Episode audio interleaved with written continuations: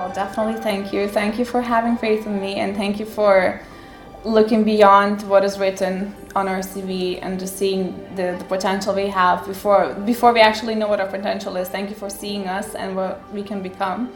And thank you for letting us be in London and LSE, one of the most wonderful places in the world.